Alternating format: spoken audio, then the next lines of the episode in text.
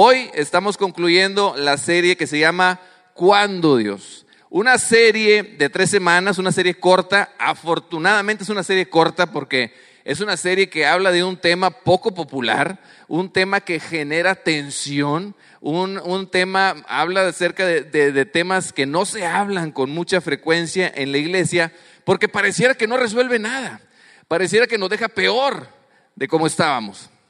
Pero bueno, va a ser una serie donde hemos aprendido mucho, ha sido una serie muy interesante y hoy vamos a concluir. Y si te perdiste las primeras dos partes por alguna razón, déjame darte las frases claves de lo que estuvimos aprendiendo, lo que vimos en la primera y la segunda parte. Ahora, eh, comenzamos hablando de que todos, todos los que creemos en Dios, sin importar tu trasfondo, sin importar eh, el trasfondo religioso en el que creciste, si eres cristiano o si eres católico, si crees en Dios, en algún momento de tu vida tú te has hecho la pregunta o le has dicho a Dios, ¿cuándo Dios? Tú le has preguntado, ¿cuándo Dios me vas a ayudar con respecto a esto? ¿Cuándo vas a prestar atención a lo que estoy viviendo? ¿Cuándo vas a responder esa oración que tengo días, semanas o meses haciéndote? ¿Cuándo? Y a veces pareciera que la respuesta de Dios es un no. Y eso nos hace sentir mal. Y ahora que te lo digo, seguramente estuviste pensando y recordaste algún momento en el que tú hayas hecho esa pregunta y dijiste, ¿cuándo Dios? ¿Cuándo vas a hacer algo con respecto a eso? Y eso, fíjense, la palabra eso puede ser algo muy general algo que ocurrió lejos de nosotros, algo que no está cerca de nosotros. Por ejemplo, tal vez un día tú prendiste la televisión en las noticias y viste alguna tragedia que pasó en otra parte del mundo, que pasó en, Asia, en, la India, algún terremoto, algún desastre natural donde murieron muchas personas, o a lo mejor viste algo que ocurrió en nuestro país, pero en otra ciudad, eh, no sé, en la Ciudad de México, en Tamaulipas, no sé, y viste algo que sucedió y dijiste, ¿cuándo vas a hacer algo con respecto a eso, Dios. No es algo cercano a mí, pero dices, ¿cuándo vas a hacer algo con respecto a esa violencia, Señor, a esa inseguridad, a, tanta enfermedad, a tanta injusticia? ¿Cuándo vas a hacer algo con respecto a eso? Ahora, incluso personas que no creen en Dios, al ver esas cosas, esas tragedias, pudieran decir, si existe un Dios, pues es el momento de que haga algo con respecto a eso. Porque hay muchas cosas a nuestro alrededor que suceden. Ahora, eso a veces es algo personal. Es algo que me está afectando directamente a mí, es algo que yo estoy viviendo, algo cercano a nosotros y decimos, ¿cuándo Dios? ¿Cuándo vas a hacer algo con respecto a mi matrimonio? ¿Cuándo vas a hacer algo con respecto a los problemas que estoy teniendo con mi esposa? ¿Cuándo vas a hacer algo, Dios, con respecto a mi hijo, a ese adolescente que tengo rebelde, que está tomando malas decisiones y que nada más se está metiendo en problemas y te estoy pidiendo por él? ¿Cuándo, Dios, vas a hacer algo con respecto a eso? ¿Cuándo vas a hacer algo con respecto a mi trabajo? Tengo dos semanas desempleado y necesito dinero, Señor. ¿Cuándo vas a hacer algo? ¿Cuándo vas a hacer algo con respecto a mi salud? Esa enfermedad que me diagnosticaron y que día a día parece que se está haciendo peor, ¿cuándo vas a hacer algo con eso? Estuvimos hablando, fíjense, acerca de eso. Y cuando ocurre cosas así, cosas que nos afectan, eh, cosas personales, eso se pone, se, pone muy emocional y se pone difícil. Y hubo una frase que dijimos en las primeras dos partes que decía, cuando a ti te pasa algo, yo oro. Pero cuando a mí me pasa algo, yo dudo. Y es muy cierto, es muy cierto. Cuando vemos que algo ocurre lejos de nosotros, ah, yo oro por eso, pero mi relación con Dios, mi fe, mi confianza está bien. Pero cuando es algo que me está afectando a mí directamente, yo empiezo a dudar. Ahora sí me empieza a afectar. Y cuando Dios no responde como nosotros deseamos, nos frustramos. Y nos hacemos esas preguntas, ¿cuándo Dios? ¿Cuándo vas a poner atención a lo que me está pasando? ¿Cuánto, ¿Cuándo te vas a interesar en ayudarme, Señor? Y en esta serie, fíjense, hemos visto que esa sensación, esa sensación que tal vez tú has sentido, no es algo que nada más te pase a ti. Es algo que nos ha pasado a la mayoría de nosotros. A la mayoría de los que estamos aquí nos ha sucedido alguna vez. Alguna vez nos hemos sentido así.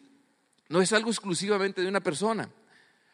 Y hemos visto en, estas, en esta serie historias de hombres reales, hombres que se mencionan en la Biblia, Hombres que enfrentaron situaciones muy difíciles donde pareciera que Dios no está atento. ¿Se acuerdan la historia de Juan el Bautista? Pasó una situación muy difícil, estaba en la prisión y él estaba dudando y él estaba sintiendo que Dios no estaba atento de esa situación. Esa fue una de las historias que vimos. Vimos otra historia donde pareciera que Dios no quería ayudar. La historia del apóstol Pablo. El apóstol Pablo le pedía a Dios y le decía, Señor, ¿cuándo me vas a quitar este aguijón, esto que me está atormentando? Y pedía por temporadas durante largo tiempo y Dios parecía que decía, no. Y probablemente hoy, el mensaje que vamos a ver el día de hoy va a ser un mensaje que nos va a generar mucha tensión, al igual que los otros dos mensajes que hemos visto. Pero la intención no es generarte tensión, la intención es darte esperanza. Eso es lo que queremos. Esa es la meta de esta serie. Yo creo que es algo muy bueno, algo muy necesario. Hace rato platicaba con Job y decía, oye Juan, yo no sé cómo te has sentido tú. Job es el otro comunicador que, ha estado dando esta, esta serie. Dice, yo no sé cómo te, has sentido tú, Juan, pero yo siento como que la gente está muy tensa. Dice, a lo mejor eh, los hemos acostumbrado a, a series donde buscamos el chistecito y nos reímos y buscamos lo gracioso y todo. Y aquí no se presta para eso. Y es cierto. No se presta para eso, pero son series muy, muy necesarias. Y bueno, también estuvimos diciendo que nuestras circunstancias personales no precisamente coinciden con cómo se siente Dios con respecto a nosotros. Porque muchas veces decimos, me está yendo mal es porque Dios está molesto conmigo. Me está yendo mal es porque yo no me he acercado con Dios. Y no siempre es así. Digo, cuando nosotros tomamos malas decisiones hay consecuencias, eso es definitivo, pero no significa que si me está pasando algo malo es porque Dios está enojado conmigo. Y dijimos que si queremos saber lo que Dios siente con nosotros, tenemos que voltear a ver la cruz, lo que hizo por nosotros en la cruz, no las circunstancias que yo estoy viviendo. ¿Se acuerdan que mencionamos eso? Eso es algo muy importante. Entonces, no precisamente como me esté yendo significa cómo está mi relación con Dios. No siempre esto es así. Ahora, por esa razón creemos que esta serie es extraordinaria, que es algo que, que nosotros debemos de ver, porque pensamos que a veces nos ocurren cosas porque estamos haciendo algo mal, porque estamos en algún pecado, porque estamos eh, de alguna manera haciendo que Dios se enoje con nosotros. Y hoy vamos a estar viendo, al igual que las otras semanas, vamos a estar viendo una historia de un hombre al que Dios amaba, un hombre al que Dios conocía, así como nos conoce a nosotros, un hombre, un hombre que, era muy, muy cercano a Jesús. Y a pesar de eso, enfrentó una situación muy difícil, una situación donde se preguntaban, ¿cuándo Dios? Y esta es una historia muy conocida. Se encuentra en, las, en la última de las biografías de Jesús. Hay cuatro biografías de Jesús, cuatro textos que describen la, historia, la vida de Jesús, que es, le llaman los evangelios, Mateo, Marcos, Lucas, Juan.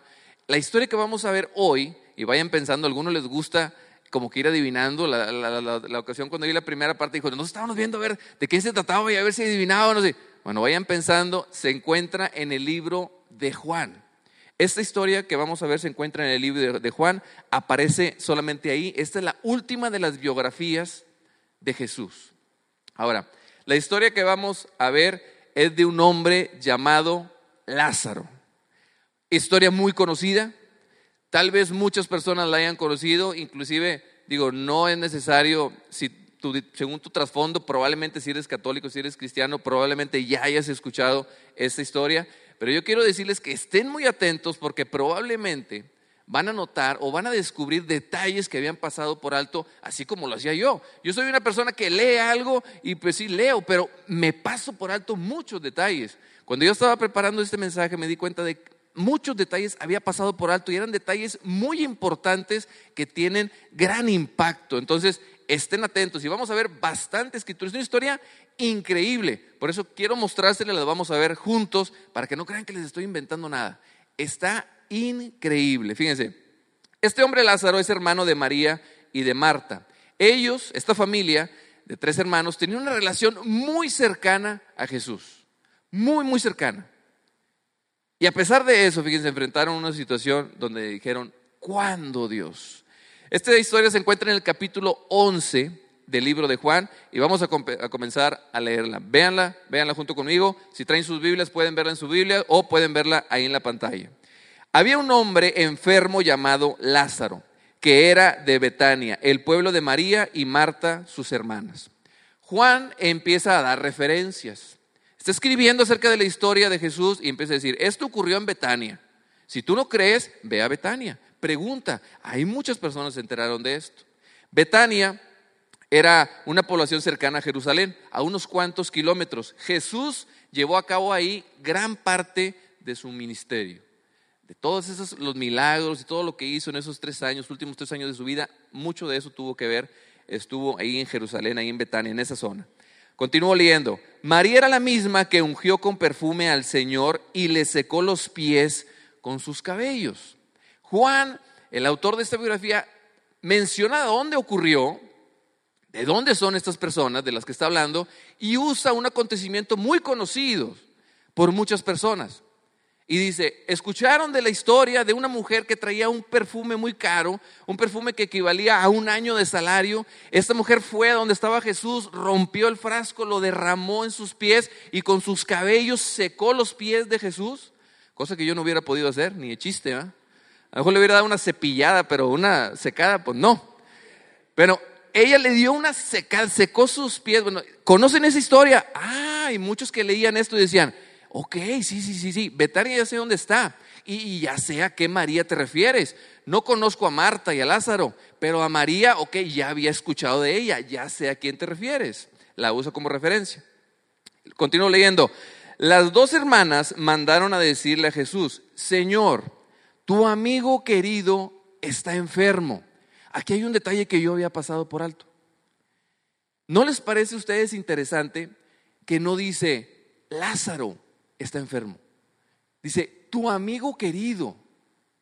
Y el autor de esta biografía, Juan, daba por sentado que las personas al leer esto iban a decir, ah, el amigo querido de Jesús, pues Lázaro, sabía que conocían muy bien, que todo el mundo sabía de esa relación tan cercana que tenía Lázaro, su familia con Jesús. Entonces él empieza a escribir y dice, tu amigo querido.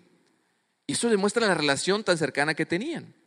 Ahora, Vuelvo a mencionar lo que dije hace unos momentos. Las situaciones difíciles no solamente le pasan a las personas que no aman a Dios.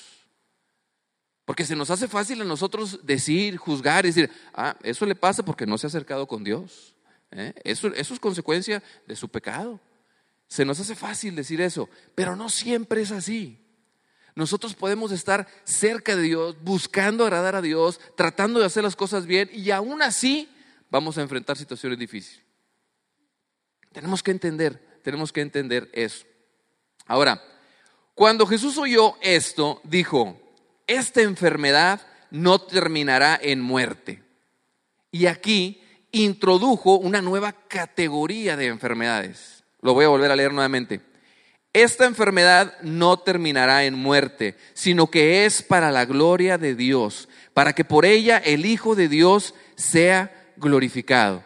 Y nosotros escuchamos esto y decimos, ¿cómo? ¿Eso no suena lógico?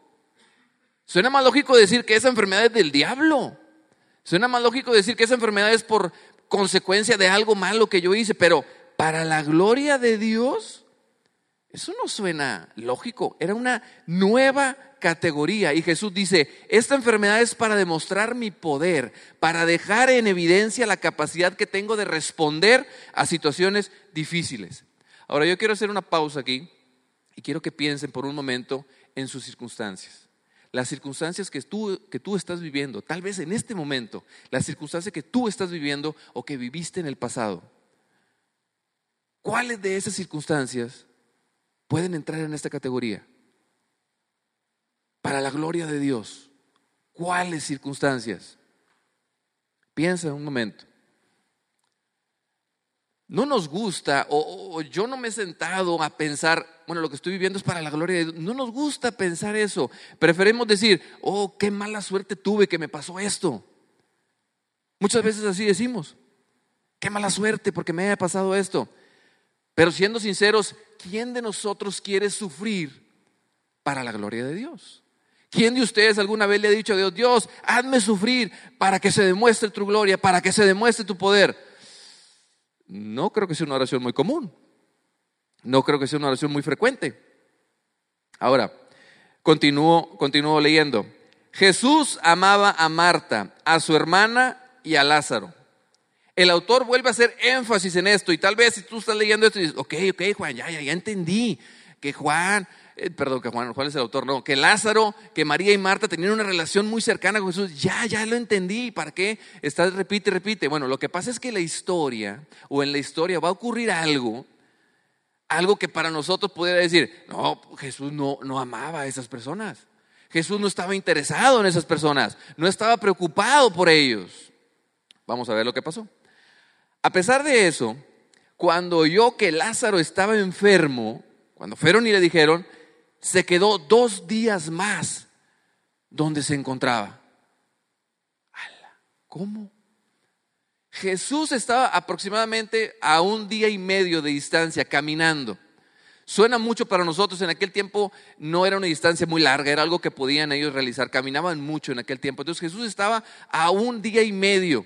Y me imagino yo a los discípulos escuchando a los mensajeros, al mensajero que traía la noticia y veían a Jesús y, decían, pues lo más lógico era que Jesús dijera, eh, muchachos, preparen sus cosas, nos vamos a ver a Lázaro. Eso era lo más lógico.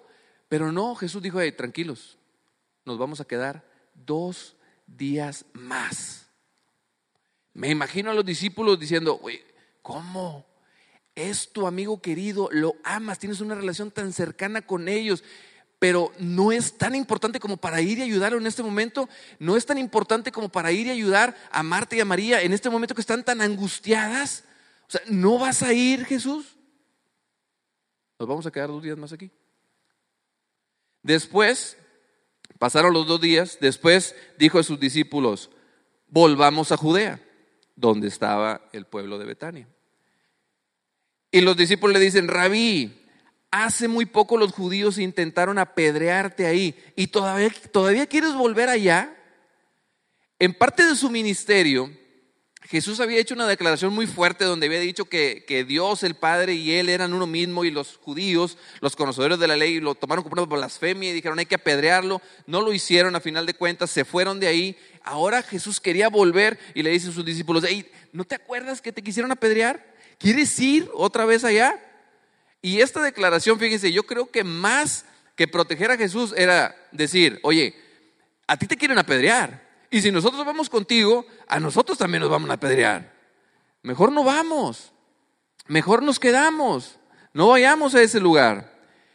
Y Jesús continúa hablando y dice, ¿acaso el día no tiene doce horas? El que anda de día no tropieza porque tiene la luz de este mundo, pero el que anda de noche sí tropieza porque no tiene la luz. Y si nosotros estuviéramos ahí, si tú o yo hubiéramos estado ahí, hubiéramos dicho, ¿qué? ¿Qué tiene que ver eso con la enfermedad de Lázaro?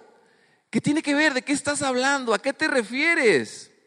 ¿Qué estás diciendo con eso? Y bueno, Jesús aquí hay un paréntesis y esto es algo de lo cual se puede hablar en otro mensaje completo, pero bueno, esto se lo digo rápidamente. Jesús se estaba refiriendo a sí mismo como la, luz del día y se estaba refiriendo a que deberían de aprovechar al máximo que Él estaba con Él en esos momentos porque no siempre iba a ser así. Entonces les estaba diciendo, hey, hey, hey no se me distraigan, no estén pensando cosas que no son, no estén pensando en su comodidad, no estén pensando en, en, otra cosa. Quédense conmigo, hagan lo que yo les digo porque les voy a enseñar algo que es muy importante.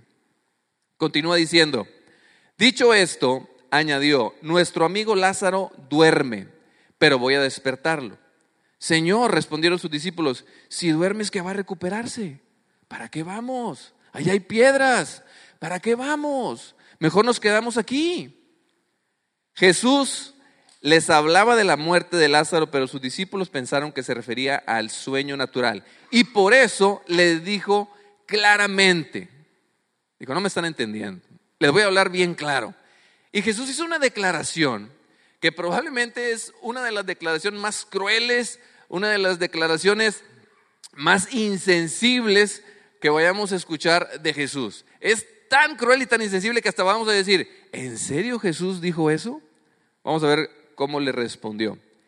Les dijo, Lázaro ha muerto y por causa de ustedes me alegro de no haber estado ahí. ¿Cómo? Primero te quedas dos días más. Ahora dices que se murió. y que te alegra no haber estado ahí para ayudarlo. ¿Cómo Dios? ¿Qué es, lo que está diciendo Jesús? Lo voy a leer nuevamente. Y por causa de ustedes me alegro de no haber estado allí, para que crean. Órale. Yo había pasado por alto esta parte. Pero dice, me alegro de no haber estado ahí para que crean. Pero vamos, vamos a verlo. Y yo quiero que piensen, cada vez que una situación crítica cae en una situación, cada que una situación cae en esta categoría, una situación crítica, la que les mencioné hace momento, la de para la gloria de Dios, es que Dios va a usarla para que otros crean. Dios va a usar eso que tú estás pasando para que otros crean, para que otros miran al cielo y para que digan, hey, Dios, ayúdame, para que otros pongan su fe en su Padre Celestial. No importa de qué se trate. Y no sé si a ti te incomode tanto esta declaración como a mí. O sea, que Dios, que Jesús te diga, me alegra lo que estás viviendo para que otros crean. Híjole, eso es incómodo. Y tú dices, ¿cómo? ¿Cómo Dios? O sea, que lo que yo estoy pasando, el sufrimiento, el dolor, esa situación difícil, incómoda, esa circunstancia que yo estoy pasando, tú lo vas a usar para que otros crean. No, no, Dios, yo no quiero eso, no hagas eso conmigo. Yo no quiero que uses esa parte de mi vida para que otros crean. Yo no quiero que uses mi desesperación, mi angustia. No, no, no, no, no, no, me uses para eso. Y es que normalmente nosotros Fíjense, nosotros no relacionamos o pensamos, decimos, el amor y el sufrimiento no van de la mano, no van juntos. Entonces, ¿cómo dices tú que me amas y que por eso me vas a estar haciendo sufrir? No, no, no, no, no, no, no. Eso no tiene lógica, no va unido. Si tú me amas, no permites que sufra. Si tú me amas y yo estoy sufriendo, tú intervienes. Así como interviene un padre cuando ve sufrir a su, hijo, interviene, lo ayuda, hace que deje de sufrir. Pero nuestro Padre Celestial, que es un Padre perfecto, no siempre hace eso. No siempre hace eso. A veces decide no hacer nada. A veces usa circunstancias cruciales, difíciles, para que otros crean o para que nosotros mismos creamos. Continúo leyendo. Entonces Tomás, uno de los discípulos, apodado el gemelo, dijo a los otros discípulos, vayamos también nosotros para morir con él entonces. Pues qué pesimista, todavía no estaba entendiendo después de que Jesús le decía, hey, les voy a enseñar algo muy importante. Pues Tomás dice, bueno, pues vamos y que nos, maten a todos. Continúo leyendo. A su llegada, cuando iba llegando eh, Jesús a la ciudad, se enteró o se encontró con que Lázaro llevaba cuatro días en el sepulcro. Todavía no llegaba a la casa, iba en camino y alguien le comentó, oye, Lázaro ya tiene cuatro días de que está en el sepulcro. Entonces, fíjense, en aquellos tiempos y en aquellos lugares había una creencia. La creencia era que cuando una persona moría, lo ponían en una tumba que era algo diferente a lo que nosotros estamos acostumbrados actualmente, era como una cueva. Lo ponían en una cueva, lo em, embalsamaban al cuerpo, le ponían ahí cierta sustancia, lo envolvían en telas y lo ponían en esa cueva, tapaban la entrada de la cueva con una piedra y había la creencia que el espíritu de la persona andaba rondando alrededor de la persona tratando de entrar nuevamente al cuerpo para que la persona reviviera. Esa era una creencia que tenían en aquella cultura. Pero aquí, fíjense, esto es importante porque aquí Lázaro ya tenía cuatro días de haber muerto. O sea, ya ni con las creencias que había en aquel entonces había esperanza de que Lázaro viviera. O sea, Lázaro había muerto y estaba muerto, punto. No había duda de eso. O sea, pareciera que Jesús llegó tarde. Pareciera que Jesús no llegó a tiempo. Sigo leyendo. Betania estaba cerca de Jerusalén, como a tres kilómetros de distancia. Y muchos judíos se habían ido a casa de Marta y de María a darles el pésame por la muerte de su hermano. Cuando Marta supo que Jesús llegaba, cuando le dijeron, oye, Jesús ya viene en camino, ella sale de su casa y fue a su encuentro. Pero María se quedó en la casa. No sé si notaron eso. Lo repito. Marta salió a su encuentro, María se quedó en la casa. Les voy a recordar quién era María. María fue la mujer que derramó un frasco carísimo de perfume en los pies de Jesús, lo secó con sus cabellos. Fue la mujer que en otra ocasión Jesús llega a la casa, era una persona que, como les digo, muy cercana a ellos, llega sin avisar, la casa no estaba ordenada, la casa no estaba como debería de estar. Y María dice, no, yo no sé, yo no voy a recoger esto, yo me voy a sentar a los pies de Jesús y yo voy a escuchar lo que dice. En esa misma ocasión, Marta, su hermana, andaba bien afanada tratando de organizar, de ordenar el desorden que había en la casa y estaba tan estresada que se acerca con Jesús y, con Marta y le dice a Jesús, oye Jesús, ¿no, ¿no te molesta que yo esté tan estresada y que María esté a tus pies haciendo nada? Dile que me ayude. Entonces, esa María, fíjense, aparentemente María se preocupaba más por las personas que por las tareas. Y Marta se preocupaba más por las tareas que por las personas. Pero en esta ocasión, Marta sale a encontrarse con Jesús y María se queda. Es algo curioso, es algo raro. Y yo quiero que se pongan por un momento que se pongan en los zapatos de María, la que se quedó en la casa, la que antes, siempre que tenía oportunidad, iba y estaba con Jesús. Pónganse en los pies, en los zapatos de María. ¿Qué estaría sintiendo? ¿Qué estaría pensando? Tal vez estaba pensando algo como esto. ¿Por qué vienes hasta ahora? Tenemos cuatro días de estarte esperando. ¿Por qué no hiciste algo? ¿Por qué no viniste cuando te mandamos llamar? ¿Por qué te esperaste dos días más? ¿Por qué no viniste rápido a ayudarnos? ¿Pueden sentir e, e, esa frustración, ese enojo, eso que nosotros sentimos a veces cuando creemos que Dios no está respondiendo lo que nosotros le estamos pidiendo? ¿Se dan cuenta? ¿Se dan cuenta de, eso que, que ella estuvo sintiendo? Y continúa leyendo. Señor, le dijo Marta a Jesús, si hubieras estado aquí, mi hermano no hubiera muerto. En otras palabras, le estaba diciendo, ¿por qué no hiciste nada con respecto a esa enfermedad? Te mandamos avisar pidiéndote ayuda. ¿Por qué no hiciste algo? ¿Por qué no lo sanaste desde allá donde estabas? ¿Por qué no hiciste algo? ¿Por qué no llegaste antes? Dice, continúo leyendo, pero yo sé que a una hora Dios te dará todo lo que le pidas, le dice Marta. Y Jesús le dice, tu hermano resucitará. Eso es algo también, híjole, difícil y, que yo había pasado por alto. Tu hermano resucitará. Y fíjense lo que comenta Marta. Yo sé que resucitará en la resurrección. Yo sé que resucitará en el día final.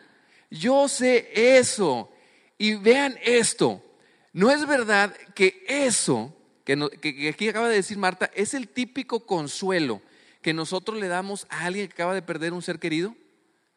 ¿No es verdad eso? ¿No es verdad que cuando alguien pierde a un ser querido le decimos, Él está en un lugar mejor, Él está en el cielo, un día vas a estar con... Algo que nosotros hemos preguntado, ¿por qué no llegaste a tiempo? ¿Por qué no hiciste algo?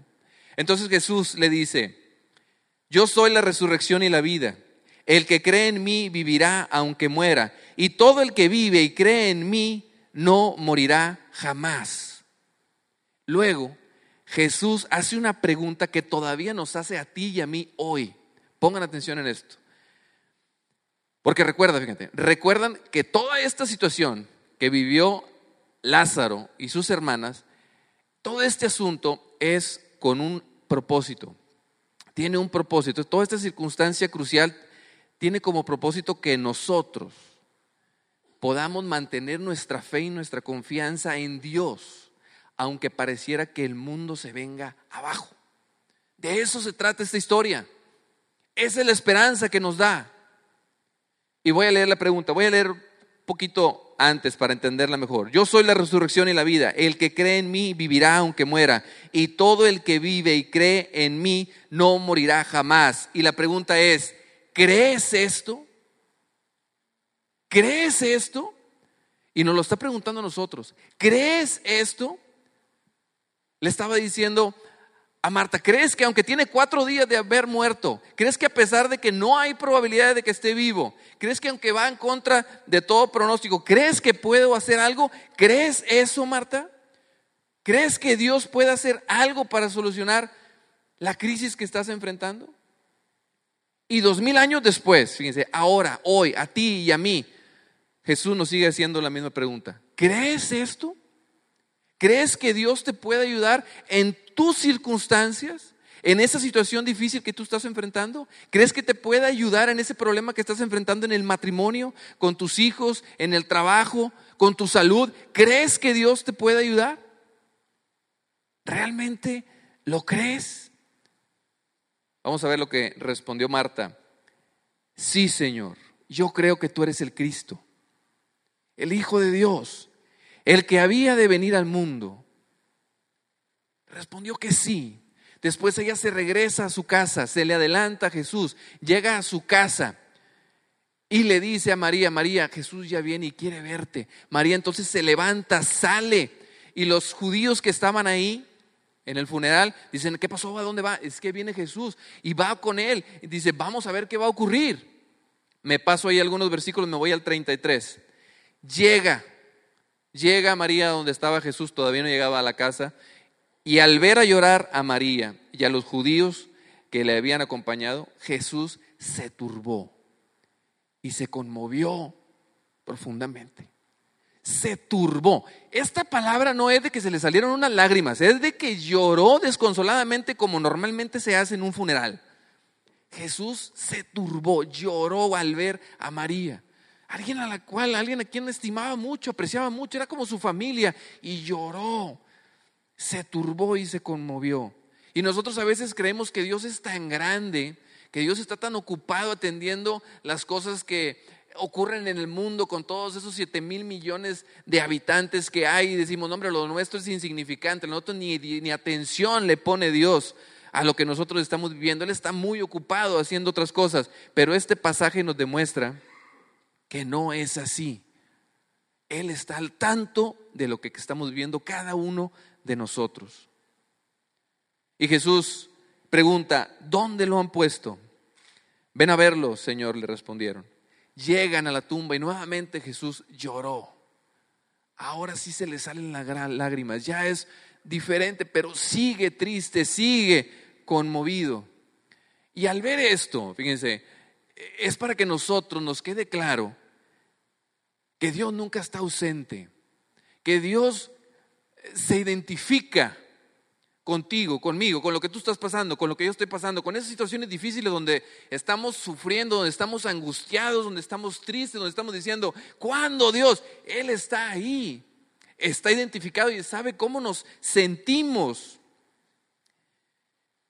Y aunque parezca que Dios va a llegar tarde, aunque parezca que Dios no quiere cooperar, que no va a hacer nada, que no está atento, que Él no está identificado con nuestras circunstancias, Él siempre está ahí. Continúo leyendo. Miren cuánto lo quería, dijeron los judíos.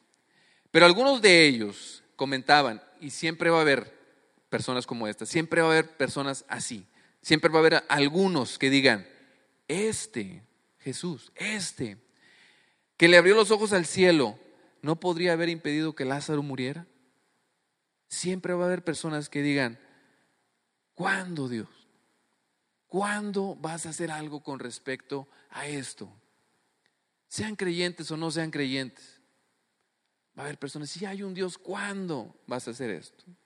Conmovido, una vez más Jesús se acercó al sepulcro. Era una cueva cuya entrada estaba tapada con una piedra quiten la piedra, ordenó Jesús. Y Marta, la hermana del difunto, la hermana de Lázaro, dijo, no, Señor, ya debe de oler mal, pues lleva cuatro días ahí. ¿Qué quieres hacer? ¿Qué pretendes hacer? No llegaste a tiempo, te tardaste demasiado. Y Jesús le dice, no te dije que si crees verás la gloria de Dios. No te pregunté, Marta, y dijiste que sí. Haz lo que te estoy pidiendo haz lo que te estoy diciendo. Y eso es lo mismo que nos dice a nosotros cuando estamos enfrentando una situación difícil. confía, haz lo que te estoy pidiendo, hazlo aunque parezca imposible, no te rindas, no abandones tu fe. Continúo leyendo. Entonces quitaron la piedra. Jesús alzó la vista y dijo, Padre, te doy gracias porque me has escuchado. Se puso a orar en ese momento. Tal vez no era el mejor momento para orar. Cuando quitan la piedra, yo me imagino a las personas ahí tapándose la nariz, tapándose la boca, esperando que salieran los malos olores. Ya tenía cuatro días de estar ahí y Jesús se pone a orar y a lo mejor los demás estaban diciendo, ¿para qué hora? Ya llegó tarde, ¿qué pretende? ¿Qué está haciendo? Y fíjense lo que dice Jesús. Yo sabía, ya sabía yo, perdón, ya sabía yo que siempre me escuchas, pero lo dije por la gente que está aquí presente para que crean que tú me enviaste. Luego hizo lo que nadie se imaginaba, lo que nadie pensaba que iba a hacer. Dicho esto, gritó con todas sus fuerzas, Lázaro, sal fuera. El muerto salió con vendas en las manos y en los pies y el, rostro cubierto con un, sudario. Y al ver eso me imagino a las personas que estuvieron ahí de testigos. Sale Lázaro cubierto con vendas y, le dicen, ayúdenlo, quítenle esas vendas y dejen que se vaya. Y fíjense lo que ocurrió. Muchos de los judíos que habían ido a ver a María y que habían presenciado lo hecho por Jesús, creyeron en él. Apuesto que creyeron en él. Si después de ver eso no creían en él, yo no sé qué esperaban que ocurriera para creer en él. Creyeron en él. Y este es el asunto. Cada persona que está escuchando esto tú y yo. Cada persona que está atravesando una circunstancia crucial, una circunstancia difícil, en la que siente que Dios no está cooperando, en la que siente que Dios no está atento, en la que parece que Dios no está prestando atención, en la que parece que Dios va a llegar tarde. Este es el punto. Este es el punto. No sabemos muchas veces por qué Dios hace algo así. No sabemos. Pero no te sientas mal pensando que es porque Dios está enojado contigo. No se trata de eso. No se trata de eso. No sabemos exactamente por qué ocurren las cosas, pero esto es lo que debemos saber. Cuando estamos enfrentando una situación difícil, crucial, algo que nos está haciendo sufrir, debemos saber que Él puede hacer algo para cambiar esa situación. Él puede hacer algo definitivamente. Tiene el poder para hacerlo. Pero también debe de saber que a veces escoge no hacer nada. Eso también lo debes de saber. Y mientras tanto, tienes que saber esto, mientras tanto, mientras estás enfrentando esa situación, puedes confiar en Él. Puedes confiar que Él tiene un plan. Tal vez esas circunstancias para que otros crean. Tal vez esas circunstancias para que tú creas. No sabemos. Pero nosotros no somos Dios. Hace unos días leí una publicación que hizo un, hombre, un papá joven, que perdió a una hija, eh, creo que de dos años. Eh, yo a este, a este chavo no lo conozco, pero alguien le dio like a esa publicación y la pude ver yo. De hecho, la había pasado de largo y alguien me dijo, ¿ya la leíste? No, no la he leído. Chécala, digo, está muy buena. Me puse a leer esa publicación. No, wow, y, me quedé asombrado, me quedé asombrado cómo esta persona, este padre que había perdido a una hija bebé, mencionaba que los hijos son prestados, que los hijos nos los da Dios y que él aceptaba que, que, Dios se hubiera llevado a su hija, que él reconocía y entendía que había un propósito por la cual Dios había mandado a esa bebé, a su familia, a su vida, y que había una razón por la cual se la había quitado. Y híjole, estaba, el texto estaba muy, muy, muy bonito, se me salían las lágrimas, y cuando yo estaba leyendo eso, dije, ¡Hala! híjole, creo que esto es algo que Dios va a usar para que otros crean, o para que la misma familia crean. Era algo que se estaba esparciendo bastante cuando lo vi yo ya tenía casi 5 mil likes, ya tenía más de 1500 eh, eh, veces que se había compartido. estoy seguro que eso lo leyeron muchísimas personas y yo estoy seguro que a muchas personas impactó eso. Y yo leí eso y digo, wow, admiro, admiro a ese papá y admiro la manera en la que tomó esa situación crucial, en serio. Y así debemos de hacerlo todos. Yo cuando leí eso dije, híjole, ojalá cuando yo tenga que enfrentar una situación crucial, no tiene que ser exactamente la misma que él enfrentó, pero va a haber situaciones de nuestra vida, ojalá que la pueda enfrentar de la manera correcta, como Dios quiere que lo hagamos. Bueno, quiero que, quiero que hagamos una oración, los quiero invitar para que oren conmigo. Y como les decía al principio, ojalá este mensaje haya sido esperanzador y no tensionante. Ojalá les haya servido para, para tomar fuerzas y seguir adelante. Dios, te damos gracias, Señor, porque tú eres un Dios que está atento, que está al pendiente de nosotros, nos amas tanto, Señor, y es un Dios que nunca llega tarde, Señor. Ayúdanos a entender que tú tienes un propósito y un plan para todo lo que nos sucede y ayúdanos a enfrentar las situaciones de la manera que tú quieres que lo hagamos. Danos las fuerzas cuando estemos en una situación así, porque no es fácil. Rodéanos de personas, Señor, que nos apoyen, que nos animen, que nos eh, den consejos que podamos para que podamos continuar y seguir avanzando, Señor. Gracias por todo, Padre, en el nombre de Jesús. Amén.